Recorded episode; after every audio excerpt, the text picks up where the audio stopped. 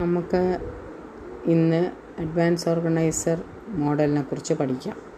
Advance organiser model എന്ന് പറയുന്നത് David ഓസ്ബെലിന്റെ തിയറിയെ ലേണിംഗ് തിയറിയെ ബേസ് ചെയ്തിട്ടുള്ളതാണ്. അദ്ദേഹം പറഞ്ഞിട്ടുള്ളത് എന്തെന്ന് വെച്ചാൽ വെറുതെ ഒരു ക്ലാസ് റൂമിൽ വെറുതെ കാണാതെ പഠിക്കുക ദാറ്റ് ഇസ് റോഡ് ലേണിംഗ് ഒരു കാര്യവുമില്ല.